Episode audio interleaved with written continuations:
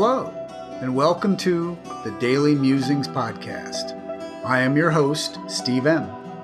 I will be reading the daily reflection from the books Beyond Belief, Daily Musings for a 12 Step Life by Joe C., and published by Rebellion Dogs Publishing, and 365 Tao by Deng Ming Dao, published by Harper One. To be clear, I have not received permission from either publisher to reproduce this content in any form. It is strictly intended for my personal use and the enjoyment of my family and a few close friends. I hope you enjoy today's Daily Musings.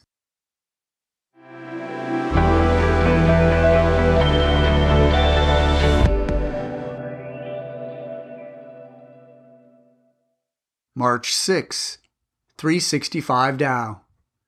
Day 65. Ascent. Chill morning, stone steps. The path to the temple is steep. We may stumble at times, but we must always get up again. Spiritual cultivation is a daily activity.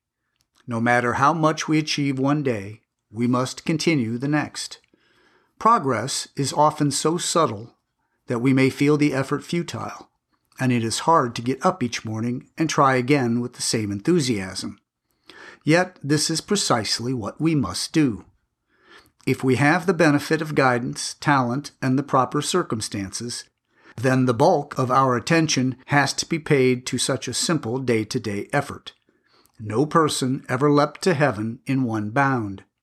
Spirituality is achieved by steady climbing, like a difficult journey to a mountain temple. The number of steps is in the thousands. The way is steep. It takes a long time to get there, and we must content ourselves with the panoramas along the way and think that the view at the summit will be best of all. If we fall, we must pick ourselves up and get back on the trail again. Success in spiritual life is measured not by spectacular events, but by daily devotion. This iron will this deep sincerity maintains our ascent. Day 65.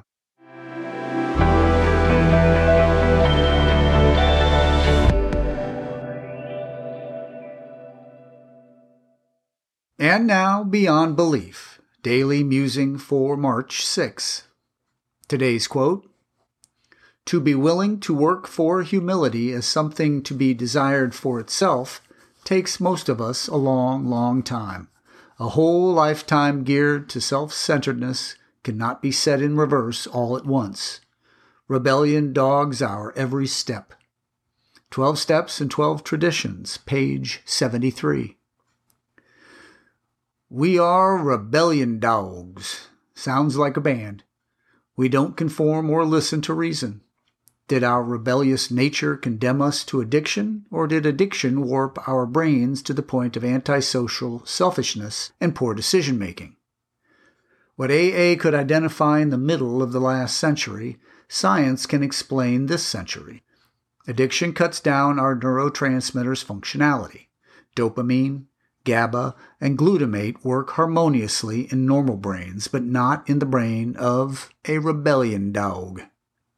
Addiction and maybe other obsessive compulsive disorders create an imbalance of natural chemicals influencing behavior, mood, and decision making. In a normal brain, the consequences of harmful actions are weighed against rewards. When we mess with our brain chemistry, our prefrontal cortex cannot effectively warn us of the dangers of bad habits and rash decisions. Our brains are dysfunctional. That's right, Dowd. Our rebellious nature may not be our nature at all. The question of which came first, chemical imbalance or addiction, is up for debate. Relapse, destructive relationships, narcissism, rash decisions about career, recovery, or even what downhill ski trail we choose might not be due to the fact that we are born to be wild. Our brain chemistry might be short circuited. Synaptic plasticity, in some addicts, some of the time, restores brain functioning, keeping us appraised of right, wrong, and risk reward considerations. To retrain our thinking from grandiose to humble, from reckless to mindful, will take time and practice. Let's not be hard on ourselves if we suffer setbacks in our sober, sensible, serene living. Steps 4 through 7 are exercises in reflection, understanding, and improving our cooperative, proactive, and compassionate ways, where only rebellion ruled me before. Do I remember progress, not perfection, in my recovery? Teaching rebellion dogs new tricks takes time and repetition. Good doggy. March 6.